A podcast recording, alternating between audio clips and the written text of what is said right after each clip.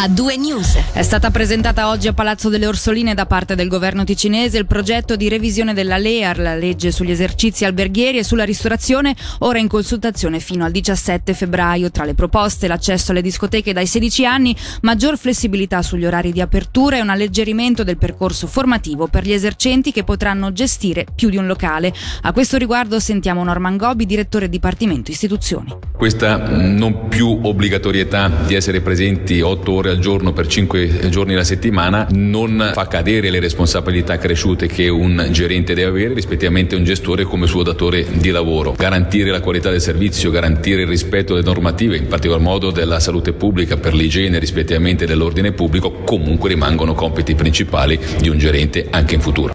La reazione di Gastro Ticino è positiva, sentiamo il presidente Massimo Stuter nell'intervista di Angelo Chiello. Ma quello che mi soddisfa di più è che sarà sicuramente uno strumento moderno al passo coi tempi che permetterà di lavorare nel modo migliore possibile, soprattutto si è tenuto conto un po' dei bisogni del settore ma anche della nostra clientela, quindi era necessità di snellire un po' la legge ma soprattutto di renderla più moderna. E eh, le novità principali che sono contenute in questa revisione della LEAR vanno sicuramente in quella direzione. Sul tema torneremo nel corso della trasmissione sentendo più nel dettaglio le novità dal direttore del Dipartimento Istituzioni Norman Gobbi.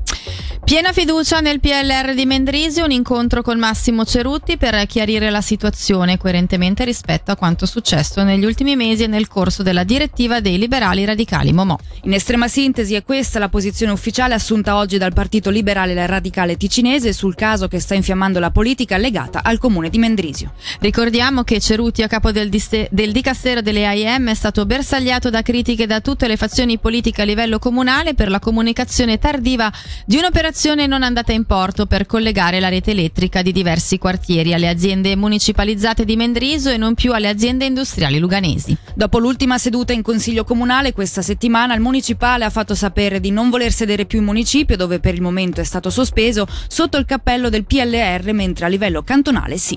Sentiamo in merito qual è il pensiero del presidente ticinese del PLR Alessandro Speziale intervistato da Angelo Chiello. L'adesione al PLR avviene attraverso l'assunzione di cariche, cariche all'interno delle istituzioni, cariche all'interno del partito e anche a un'adesione ideale agli statuti, al programma, alle visioni ai valori. Abbiamo seguito la direttiva della, della sezione di Mendrisio, una direttiva che ha parlato di quel che è successo, ma una direttiva con una sezione e i municipali che sono proiettati in avanti e vogliono continuare a fare un buon lavoro. Evidentemente con Massimo Cerutti occorrerà discutere di tutto quel che è stato, discutere anche di queste dimissioni che creano, è innegabile, un problema di coerenza perché riconoscersi nel partito cantonale significa anche avere un ancoraggio territoriale. E ieri sera abbiamo avvertito un grosso disagio, una grossa frustrazione per tutto quel che è successo. E quindi con Ceruti vogliamo parlare in massima chiarezza e capire cosa fare anche perché bisogna continuare a lavorare bene, continuare a lavorare in serenità e bisogna ridare anche la fiducia in tutti e in tanti liberali radicali che seguono la sezione e seguono il nostro partito. Quindi un chiarimento penso sia inevitabile per tutti. Provo a riassumere e mi dica se è troppo brutale come ragionamento, troppo sintetico. Cerutti vuole rimanere sotto il cappello del PLR, non a livello municipale, ma il PLR deve decidere se va bene o meno. Esatto. Cambiamo tema e lo facciamo partendo da un obiettivo, quello di far crescere la città di Locarno. Come? Attraverso una strategia di rilancio ragionata e questa è la missione che è stata affidata dall'esecutivo cittadino alla Commissione Municipale Economia. Quest'ultima ha svolto il compito che si è definito concretamente in un documento che suggerirà al municipio dove agire. Un documento dunque che farà da guida ai progetti futuri e che non poteva non partire da una fotografia della Locarno attuale, città che però, e la cronaca lo dimostra, ultimamente è finita sotto i riflettori per aspetti aspetti piuttosto negativi. Un esempio su tutti, la desolazione che si respira passeggiando sotto i portici dovuta alle vetrine vuote. A chi presiede la Commissione Municipale Economia, ovvero Nicola Pini, abbiamo chiesto, che, abbiamo chiesto un'istantanea di Locarno che possiamo raccontare. Ne esce come ogni fotografia una Locarno con tante luci e con qualche ombra e credo che nelle piste di approfondimento che abbiamo dato si permetterà di ancora sfruttare maggiormente la luce e magari illuminare un po' di più le ombre.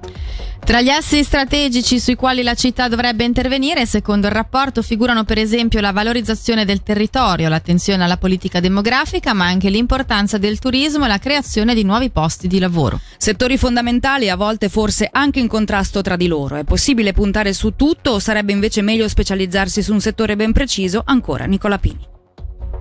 Ma a me sembra invece che ci sia un, una certa quadratura del cerchio, perché se pensiamo agli assi strategici, la valorizzazione del territorio, perché un territorio bello, di qualità e organizzato bene, attira abitanti, turisti, e attività e investimenti. L'altro secondo ehm, campo strategico è proprio quello della politica demografica attiva che si basa su cosa? Si basa su un territorio e dei servizi di qualità. E poi abbiamo il, il terzo ambito che è quello dello sviluppo delle attività o il mantenimento e lo sviluppo delle attività nei posti di lavoro e andiamo a identificare cosa? Nel turismo importante, nel commercio che è legato al turismo ma non solo e nell'audiovisivo che è digitalizzazione, è turismo ma è anche cultura. Quindi io vedo davvero tutto molto legato come visione generale. Dopo che tipo di misure potremo fare, con che tempistiche, questo sarà poi un lavoro che il municipio deve fare in base anche alle disponibilità finanziarie. Però io vedo una visione tendenzialmente coerente con tante piste e misure